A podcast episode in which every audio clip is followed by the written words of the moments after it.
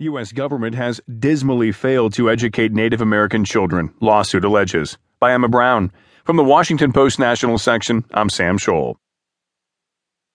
The federal government has repeatedly acknowledged and even lamented its failure to provide adequate education for Native American children. Now, nine Native children are taking to the courts to force Washington to take action. The children are all members of the Havasupai Nation, whose ancestral homelands are in and around the Grand Canyon. They attend an elementary school.